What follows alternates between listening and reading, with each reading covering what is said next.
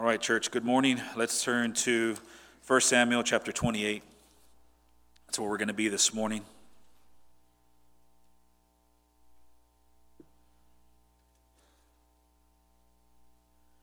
First Samuel 28, we're going to read the whole chapter this morning. It says that in those days the Philistines gathered their forces for war to fight against Israel, and Achish said to David, Understand that you and your men are to go out with me in the army. David said to Achish, Very well, you shall know what your servant can do. And Achish said to David, Very well, I will make you my bodyguard for life. Then in verse 3, now Samuel had died, and all Israel had mourned for him and buried him in Ramah, his own city. And Saul had put the mediums and the necromancers out of the land. The Philistines assembled and came and encamped at Shunem. And Saul gathered all Israel, and they encamped at Gilboa. When Saul saw the army of the Philistines, he was afraid, and his heart trembled greatly. And when Saul inquired of the Lord, the Lord did not answer him, either by dreams, or by Urim, or by the prophets. Then Saul said to his servants, Seek out for me a woman who is a medium, that I may go to her and inquire of her. And his servants said to him, Behold, there is a medium at Endor. So Saul disguised himself and put on other garments and went, and he and two men with him. And they came to the woman by night, and he said, Divine for me by a spirit, and bring up for me whomever I shall name to you. The woman said to him, Surely you know that Saul has done, how he has cut off, surely you know what Saul has done, how he has cut off the mediums and the necromancers from the land. Why then are you laying a trap for my life to bring about my death? But Saul swore to her, By the Lord, as the Lord lives, no punishment shall come upon you for this thing. Then the woman said, Whom shall I bring up for you? He said, Bring up Samuel for me. When the woman saw Samuel, she cried out with a loud voice, and the woman said to Saul, Why have you deceived me? You are Saul. The king said to her, Do not be afraid. What do you see? And the woman said to Saul, I see a God coming out of the earth. He said to her, What is his appearance? And she said, An old man is coming up, and he is wrapped in a robe. And Saul knew that it was Samuel, and he bowed with his face to the ground and paid homage. Then Samuel said to Saul, Why have you disturbed me by bringing me up? Saul answered, I am in great distress, for the Philistines are warring against me, and God has turned away from me and answers me no more, either by prophets or by dreams. Therefore I have summoned you to tell me what I shall do. And Samuel said, Why then do you ask me, since the Lord has turned from you and become your enemy? The Lord has done to you as he spoke by me, for the Lord has torn the kingdom out of your hand and given it to your neighbor David because you did not obey the voice of the Lord and did not carry out his fierce wrath against Amalek. Therefore, the Lord has done this thing to you this day. Moreover, the Lord will give Israel also with you into the hand of the Philistines. And tomorrow you and your sons shall be with me. The Lord will give you the army. The Lord will give the army of Israel also into the hand of the Philistines. Then Saul fell at once full length on the ground, filled with fear, and because of the words and because of the words of Samuel. And there was no strength in him. Before, before he had eaten nothing all day, before he hadn't eaten nothing all day and all night. And the woman came to Saul, and when she saw that he was terrified, she said to him, Behold, your servant has obeyed you. I have taken my life in my hand and have listened to what you have said to me. Now, therefore, you also obey your servant. Let me set a morsel of bread before you and eat, that you may have strength when you go on your way. He refused and said, I will not eat. But his servant, together with the woman, urged him, and he listened to their words. So he arose from the earth and sat on the bed. Now the woman had a fattened calf in the house, and she quickly killed it. And she took flour and kneaded it, and baked unleavened bread of it. And she put it before Saul and his servants, and they ate. Then they rose and they went away that night. That is the word of the Lord. Amen. All right, so what we're going to do here is we're going to basically start in verse 3 and we're going to kind of go through the passage. Uh, verses 1 through 2 are really connected to next week.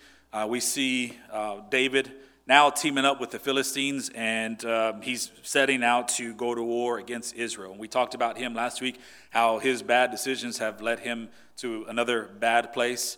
And uh, this is the fruit of those decisions. Now he's having to fight against his own country, and he's going to have to choose whether or not he's what, what he's going to do. Or if you read on, you'll see that the Lord intervenes. But uh, verses 1 and 2, uh, we're, we're not going to really tackle that today. Our focus is from verse 3 on. And before I start there, I, I want to talk about the topic of sin because that's what's uh, that's the theme that's running through this chapter here from verse 3 on.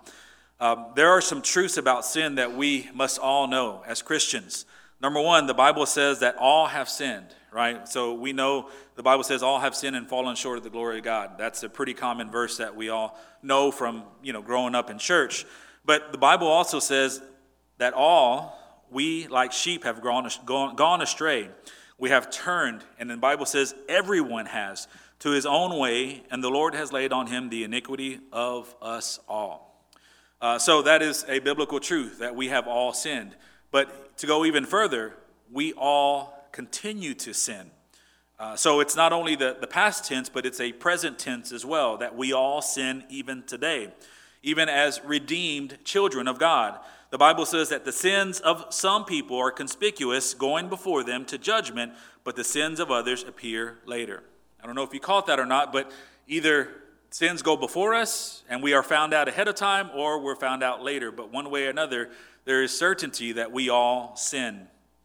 And that is why we all need Christ. Romans 6:23 says, "For the wages of sin is death, but the free gift of God is eternal life in Christ Jesus our Lord." Those are foundational beliefs that every Christian should have concerning sin or the doctrine of sin. Uh, we, we must recognize that we have sin. We have original sin. We are born in sin through Adam and Eve and what they and their disobedience. We must also understand that we sin today. And then we also must understand because of our sin, we need Christ. We need uh, the redemption of his blood to save us from the penalty of our sin. Uh, sin is not something that we should take lightly. And why? Well, because that's God commands us not to take it lightly, but we also see that God does not take it lightly.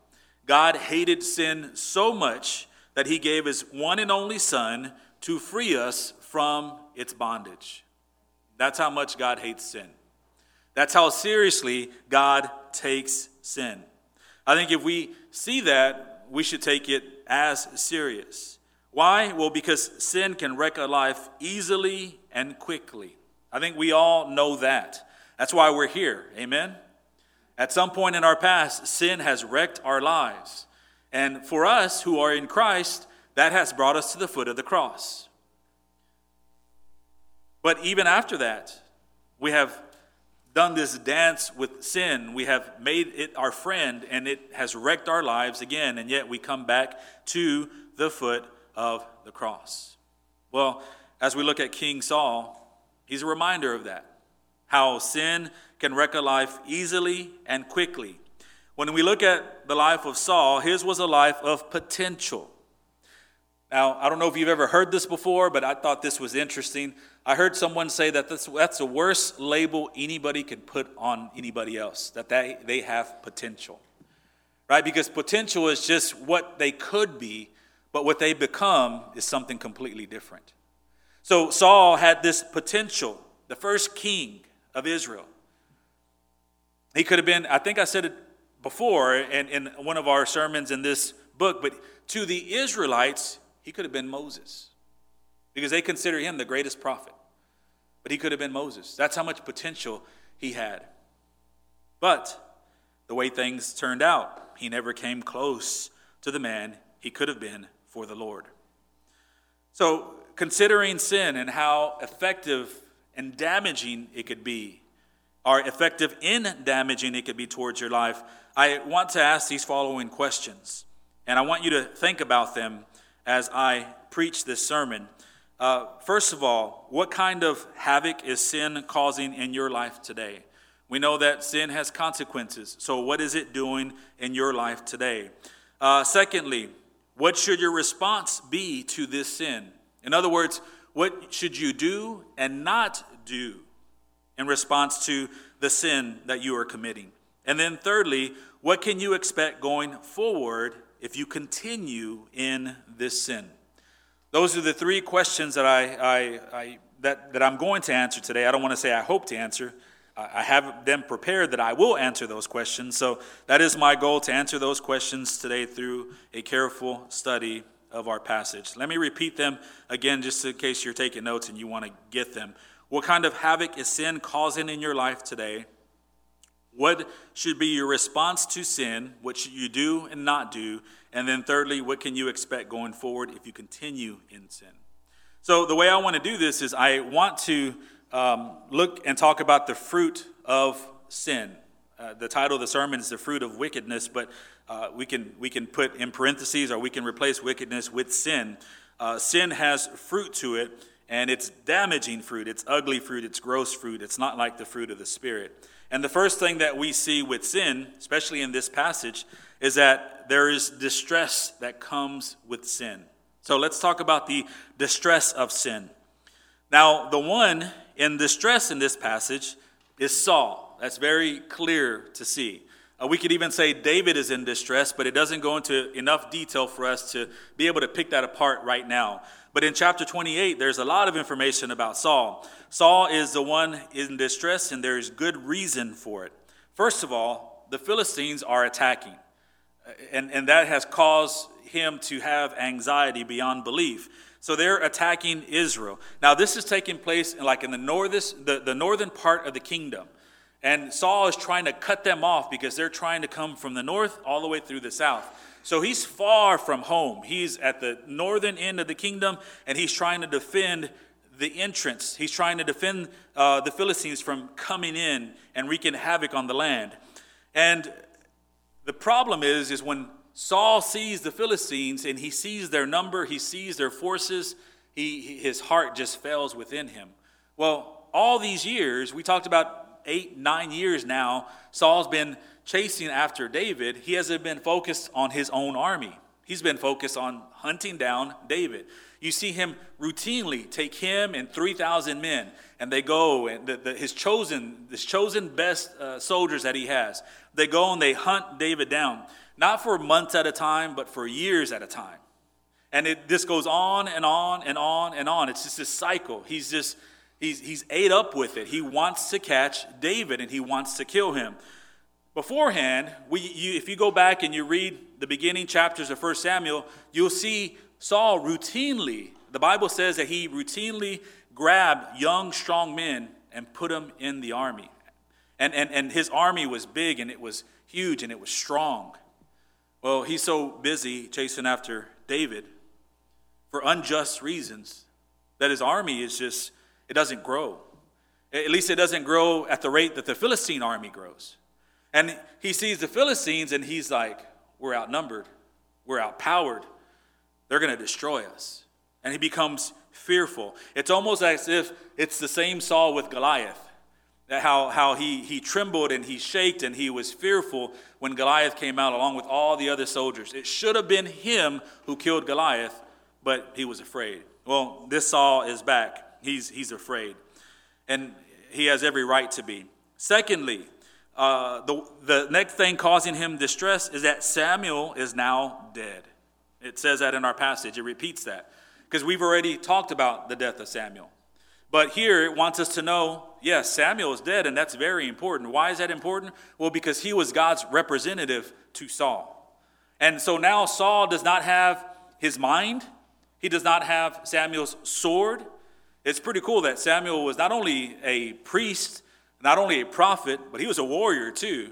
He doesn't have his sword, and then also he doesn't have his prayers. He doesn't have those things anymore. Samuel's dead, he's gone. He's not going to save Israel, or God's not going to save Israel through Samuel. And David knows that, and that's causing distress in his life. Second, or thirdly, David's gone. Remember the guy he's been chasing? Well, David was his greatest warrior, especially against the Philistines. Philistines hated David because he continually defeated them. So he was Samuel, he was Saul's greatest weapon and his greatest warrior. And now he's with the Philistines. Fourth, the Lord has turned from Saul. Samuel's prayer, or his prophecy, actually, in uh, 1 Samuel 15, I believe, it's, it's finally come true.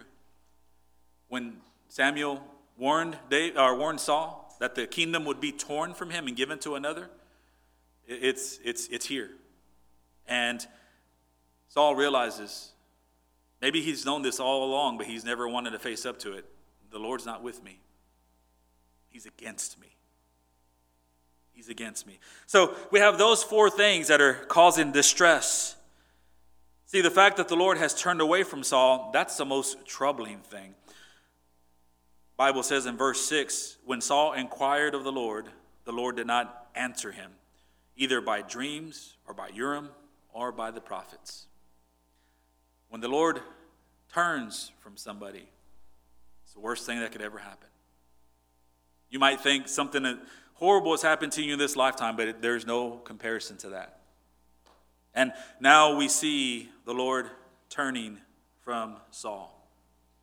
And Saul tries to reach out to him in many different ways. It's not like he just tried once and then said, forget about it. He's desperate. He tries to reach out to him in dreams. Now, I thought what was very interesting is that uh, back then in the Old Testament, it was very it was customary for the person who wanted to hear from the Lord in a dream to sleep with a sacred temple item. So something that was sacred within the temple. They would sleep with it by their head. They would go to sleep, and then uh, hopefully they would have this prophetic dream. That's kind of what we could see Saul doing.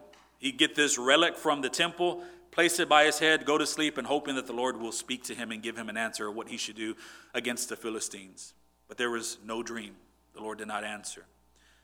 Secondly, there's the, the Urim, the Bible says. Well, that went along with the ephod.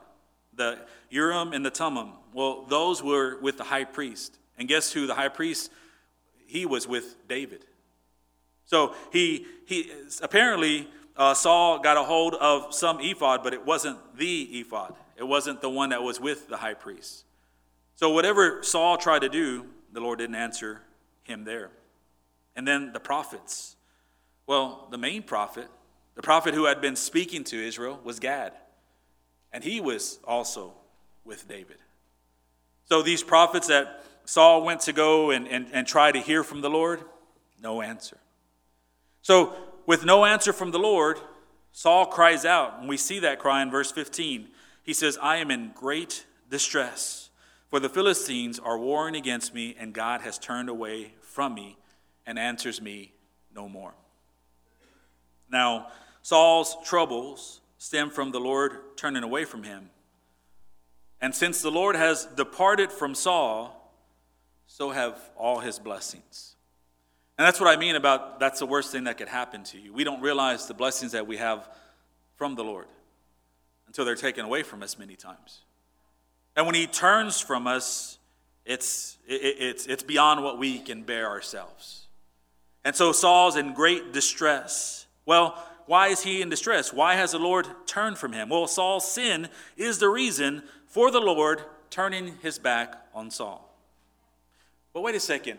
God doesn't do that. He's a loving God, right? That's what we hear all the time. That's what the world says. No, that's the Old Testament God. The New Testament God wouldn't do anything like that. God is the same, old and new doesn't change like us. He is holy.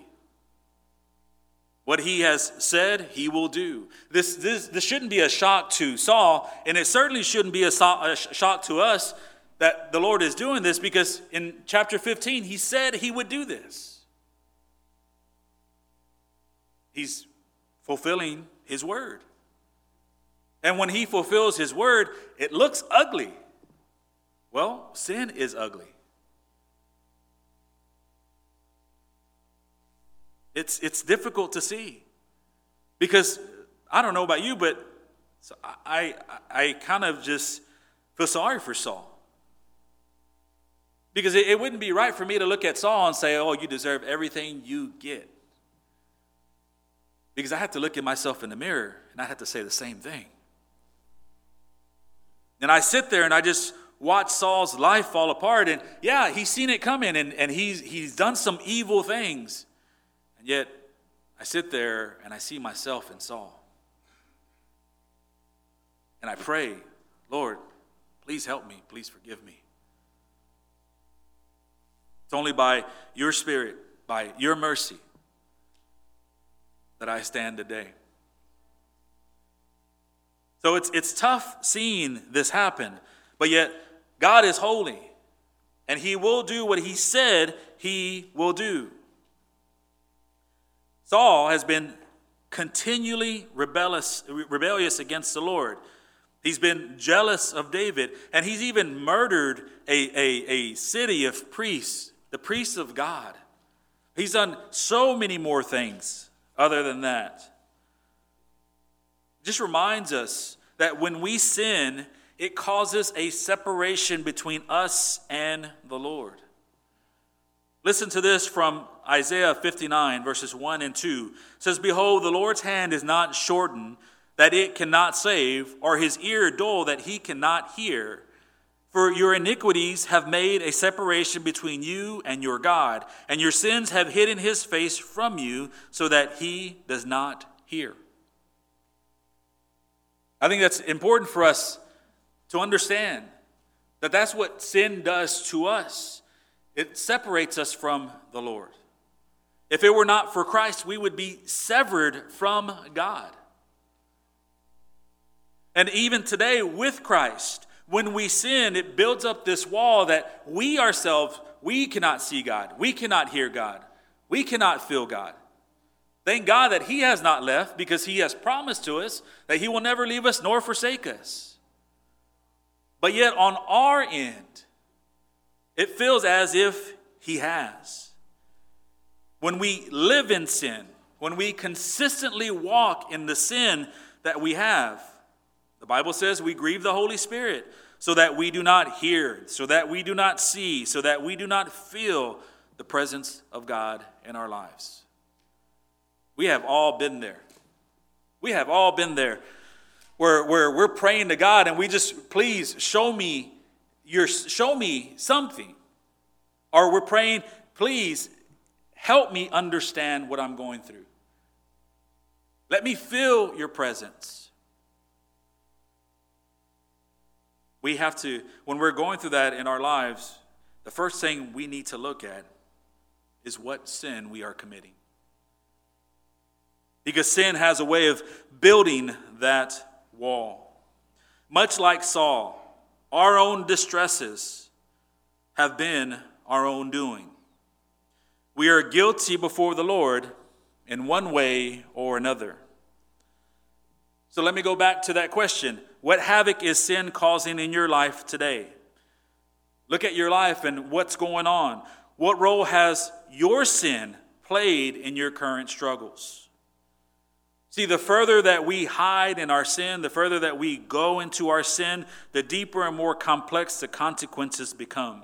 James 1:15 says, "Desire when it has conceived uh, gives birth to sin, and sin when it is fully grown brings forth death." Now, think about your sins, or excuse me, think about your struggles. Think about your brokenness. Think about your loss. Think about your poverty. Think about your pain. Think about your sickness. Think about all those things. Now, we have to understand that all these things are curses of sin. And, and, and some, some of what you're going through falls back directly on you. Now, does it all? No, of course not. There are things that happen to us for other reasons that we cannot either explain, for other reasons that we don't know of. But if we're honest with ourselves, a lot of what we're going through is because of us. It's because of our own sin. Now, one thing I don't want you to do is I don't want you to think about the sins of others as excuses for your own sins, because that's what we tend to do. We tend to say, well, if, if, if she would only listen to me, or if he would only do what I said, then I wouldn't act like this. Or if they, if they would only do what they need to do, then I would do what I need to do. And we could go on and on trying to justify our sin, but the main thing is this when we look at ourselves and we don't make any excuses and we don't look at anybody else, we're just looking at ourselves. How have you personally been responsible for your own sins? And how are these sins causing distress in your life? That's the main point I want you to get. I, don't want you to walk out of here thinking that Everything is because you have personally sinned against God. I can tell you that everything is due to sin. And I can tell you that you have you, you are responsible for a lot of the distress in your own life. And that's what we have to evaluate. That's what we have to look to. That's where we have to say, Lord, search my heart, oh God. Purge me of these iniquities. Make them known to me so that I may repent, so that I may seek you out of this. Yes, distress is a fruit of sin. And it's a good indicator for us as we live our lives. The next fruit is the fruit of deception. When we look at this story, we see that instead of faith and repentance, Saul gave himself over to further sin. Well, when he didn't hear from God, he sought out mediums and necromancers. Well, both of these are the same thing. They're one, there are people who gain information from dead spirits. They're, they're, they, they are looking to be able to tell the future through these dead spirits. Well, these dead spirits are they're demons that they're hearing from. Now, this was a direct violation of the Mosaic law. Going back to uh, the law, it says, Therefore, or there shall not be found among you anyone who practice divination, or tells fortunes, or interprets omens, or a sorcerer, or a charmer, or a medium, or a necromancer, or one who inquires of the dead. For whoever does these things is an abomination to the Lord. That's Deuteronomy 18, verses 10 through 12.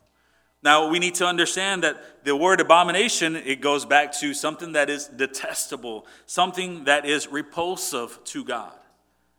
So, to do a sin like this is detestable, is repulsive. Instead of seeking after God, Saul sought the help of the devil. So, God wasn't helping him, he thought. God wasn't answering his prayers.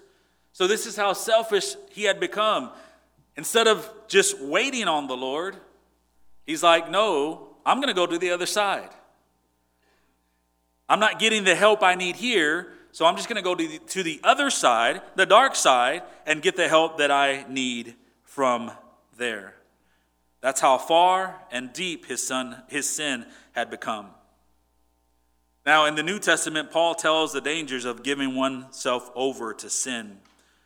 He speaks in Romans chapter 1, or writes in Romans chapter 1. He says, And since they did not see fit to acknowledge God, God gave them up to a debased mind to do, ought, to do what ought not be done. Now, the word debased, it's worthless, or a despicable mind. You can put those two words together, the uh, uh abomination and debased, and it, it points to essentially the same thing. Someone who is not worried about the will and word of God. Now, when we evaluate the actions of Saul, that is exactly what is going on here. Look at verse 8. Saul disguised himself and put on other garments and went, and he and two men with him. And they came to the woman by night. And he said, Divine for me by a spirit, and bring up for me whomever I shall name to you. Now it's fitting that they went by night Saul, yes, he's behind enemy lines, and that, that explains why he is changing his appearance, but also he's committing sin under the cloak of darkness. Deception, right? That's the fruit of sin. Not only are we deceiving others, but sin is deceiving us as well. Saul calls on the medium. Now, let's get this. Saul leaves to go and call on the medium to use a demon spirit to call upon Samuel so that he can get guidance from him. That's, that's crazy stuff there. This is the anointed king of Israel. I'm not getting the answer I need. I'm going to go to the opposite side. And I'm going to actually use a demon. I'm going to tell the medium, call upon a spirit, call upon a demon, and bring up Samuel. Saul also guarantees to protect the medium instead of prosecuting her. There's a reason why the passage talks about how Saul originally kicked, kicked out all these mediums. And then we see him go back to them. It's like, all oh, the mediums I kicked out, hey, find one so that I can go and I can inquire and hear what I need to do. See, Saul's purpose in seeking a spirit of divination is purely selfish. It's at this point, it's all about him.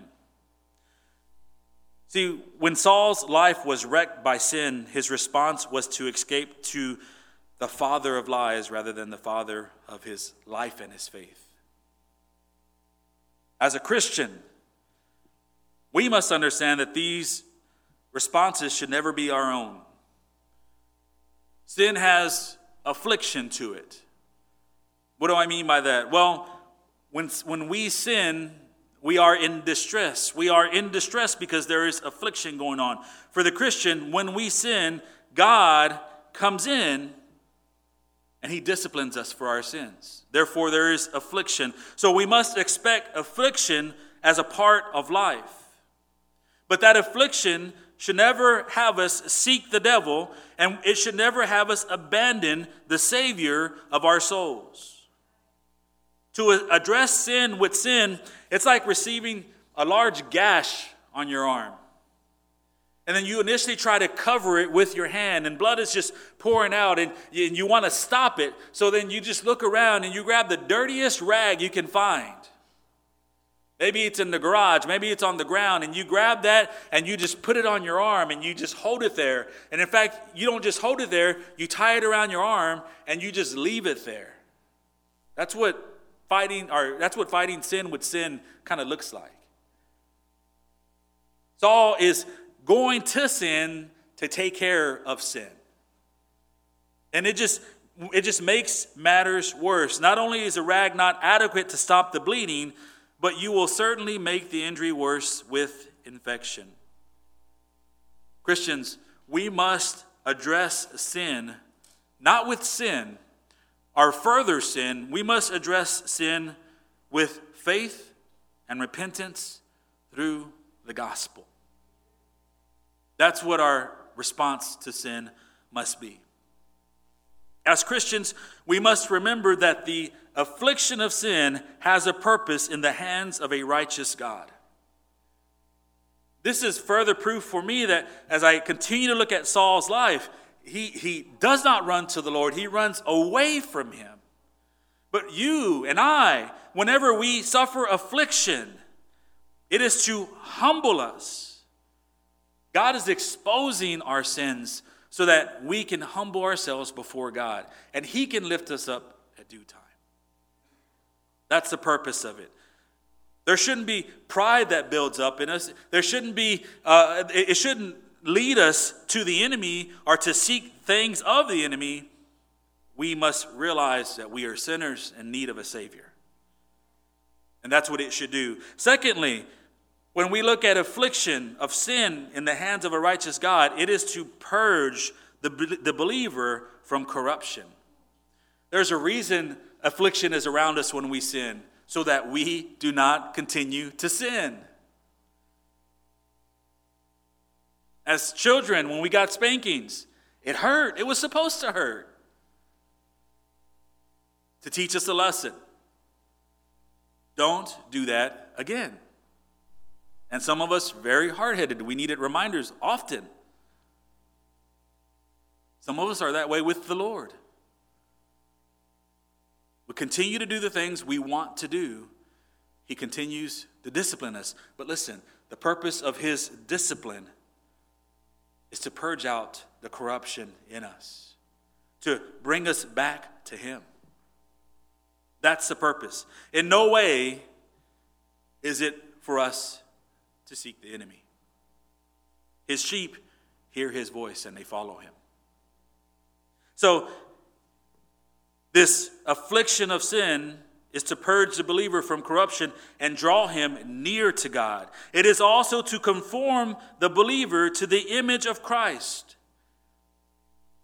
The uh, affliction that we suffer from sin is just chiseling away at us. It's shaping us into the image of Christ, and eventually, and somehow divinely and awesomely, it increases our faith.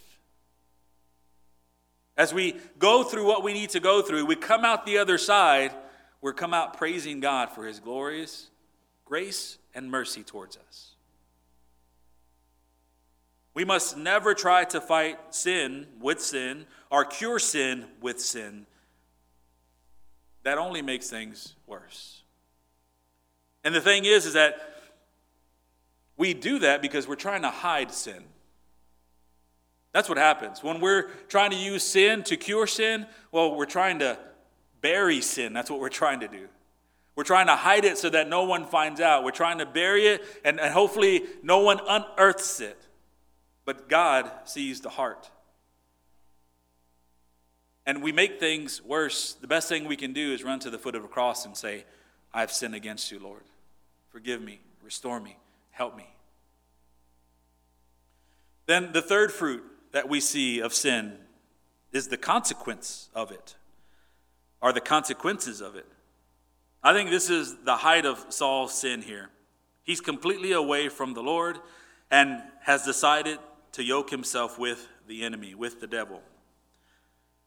Now, from a spiritual perspective, he has completely and utterly been given over to his sin. And now his sin is in the driver's seat of his soul. His sin is in charge. He's in shackles to it, he's enslaved to it, and uh, he's, he's following his flesh. And it's here, at this point, that the Lord pronounces his judgment for the life that Saul has lived in the body.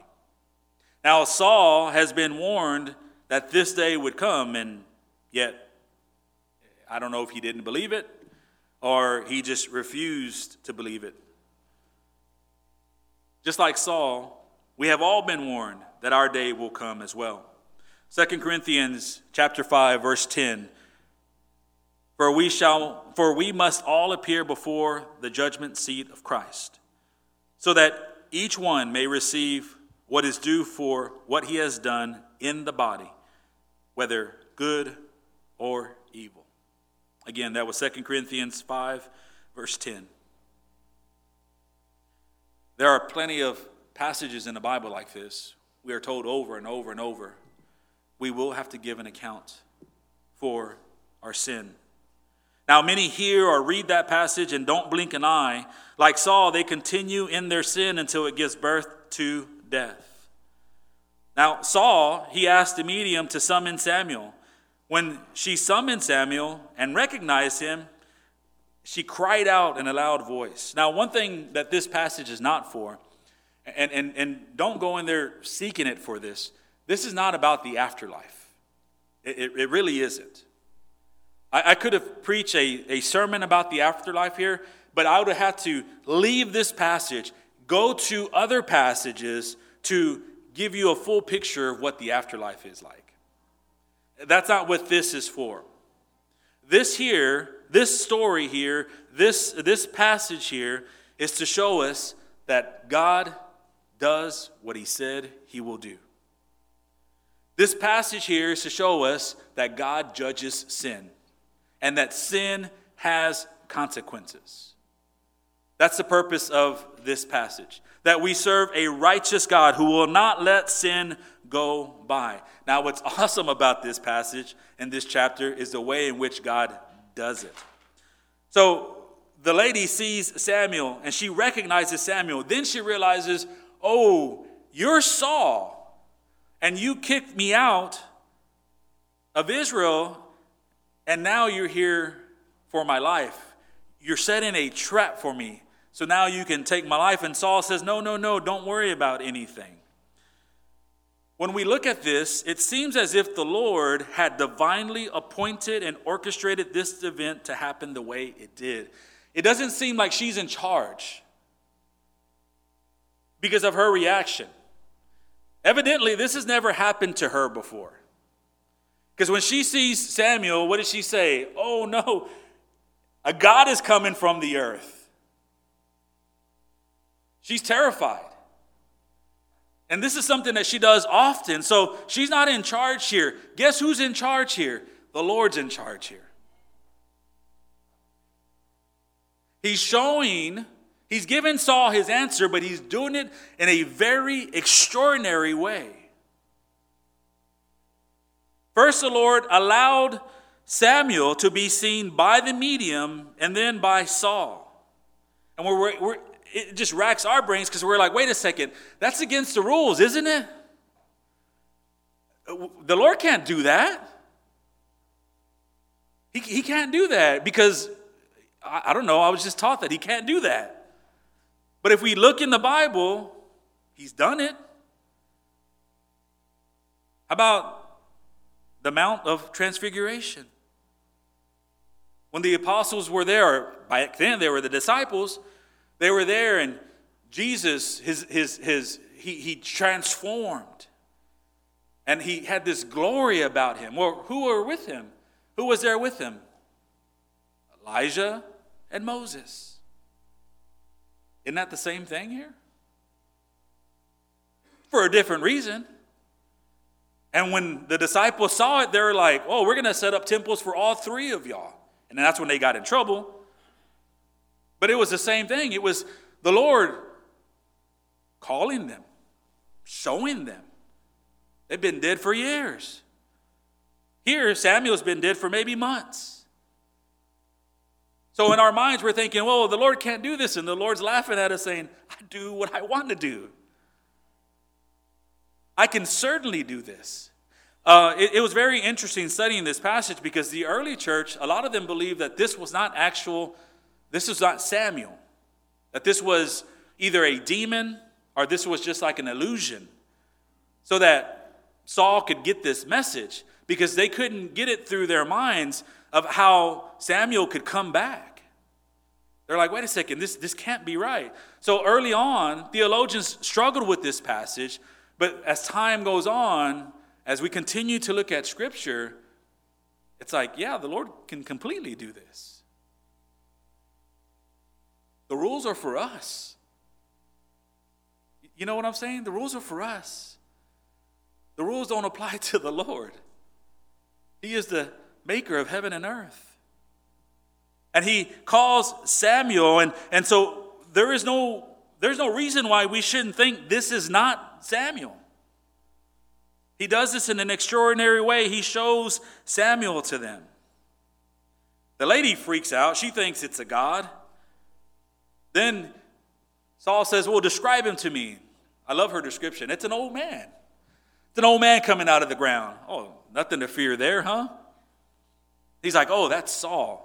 Notice it's an old man coming out of the ground. He's wearing a robe. Oh, that's Saul. There's something interesting about the robe that he has on that makes Saul realize that's Samuel. It's just fascinating. But looking at this passage, secondly, when we, we see that the Lord's in charge here and he's doing this, when the medium saw, when the medium saw him, she described him as a God. Again, as if this was the first time this has ever happened to her before. She's completely shocked. This is out of her power, out of her control. And then, third, Samuel, who originally spoke the prophecy against Saul, I think this is real interesting. It is now him who's come back from the dead in this appearance. He is God's vessel to give the final declaration of that prophecy. It's like, I've already told you this. Now I want you to remember what I've told you. Samuel said to Saul, Why then do you ask me since the Lord has turned from you and become your enemy. The Lord has done to you as he spoke by me. Man, let's just pause there. Think of how many people are going to hear that in the final day. There are people who go about their business doing whatever they want today. They have no fear of the Lord. And there, there's no fear of the Lord before them. They, they could care less. They don't think he's, that Christ is coming back. There's going to be no judgment. There is no God. And, and just think about that. The Lord has done to you as he spoke by me. That's what people are going to hear before they face the wrath of God. He goes on For the Lord has torn the kingdom out of your hand and given it to your neighbor, David. Because you did not obey the voice of the Lord and did not carry out his fierce wrath against Amalek. Therefore, the Lord has done this thing to you this day. Moreover, the Lord will give Israel also with you into the hand of the Philistines. And tomorrow you and your sons shall be with me. Listen, that's not comforting. We hear that and we're like, oh, Samuel's saying that Saul and his sons are going to be in paradise with him. Oh, that's not what's happening. He's telling Saul,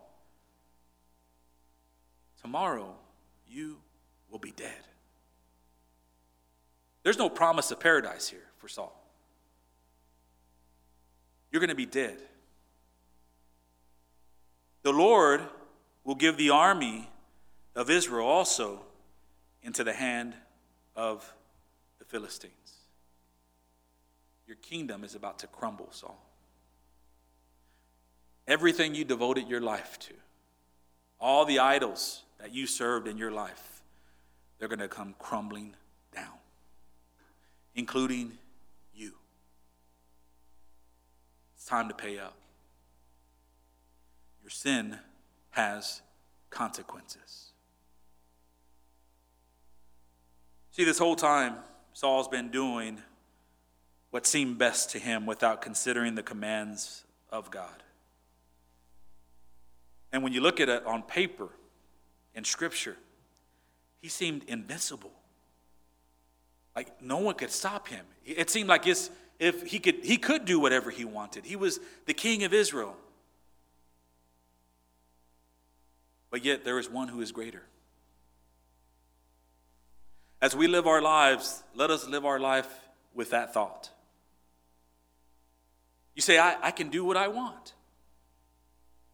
I don't have anyone to answer to. And, and if someone chooses to live their life that way, they can, if the Lord allows. They can do whatever they want. They'll have to deal with the consequences here on earth, but you can pretty much live life as if there is no God. Oh, but there is a reckoning. There is a final consequence. There is a day of judgment. As with Saul, now the consequences of his sins have come full circle. The proverb says, Be assured an evil person will not go unpunished, but the offspring of the righteous will be delivered. Proverbs 11 21. Yes, sin has consequences. That's why we need Christ. That's what it comes down to. See, we, we, it's easy for us to hear a sermon like this. If you're in the Lord, if you're in Christ, you're like, brother, I'm covered. I'm covered. But yet, sin has consequences for you too. Yeah, you're covered. But remember the, the separation, remember the division that sin causes. Remember the pain, the suffering, the loss. Remember all that that sin causes. And remember, the purpose of that affliction is to bring you back to Christ. Sin has consequences if you're in the Lord. Sin's a good indicator if you are in the Lord or not. And how you deal with the consequences of sin or, or, or the, the distresses of sin, the affliction of sin. As I said before, the Christian runs back to his Father, the unbeliever runs back to his Father. One way or another, we go back to our Father. Our Father is either the Father of life or the Father of lies. We tend to find out through the affliction that we suffer.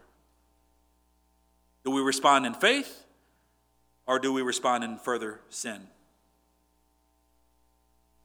Those are all important things to think about. But as we leave for today, we must remember we need Christ. We must praise God for Christ. The one who is truly righteous died for those who were truly unrighteous. I, I love that song that we sang. It's my favorite it's my favorite praise song. Great is thy faithfulness.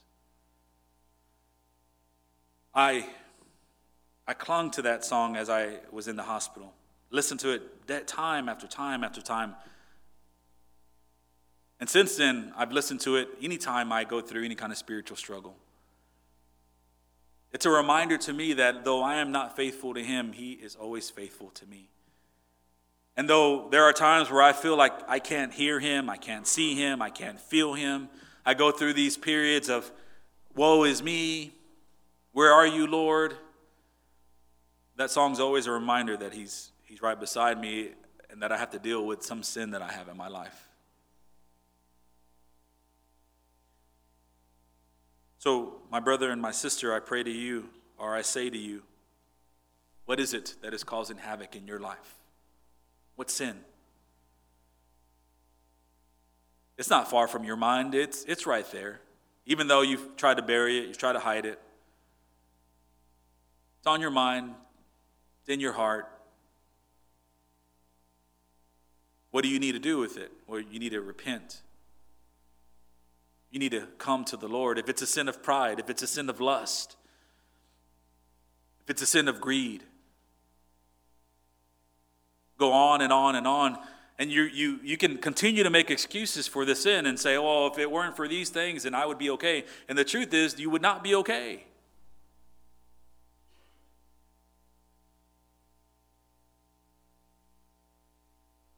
The only answer for our sin is the cross. And the further we try to believe that there is some other answer, the, the, the more we try to hide it and take care of it ourselves, the, the bigger hole we dig. Our response should be to run to the foot of the cross. Let us pray.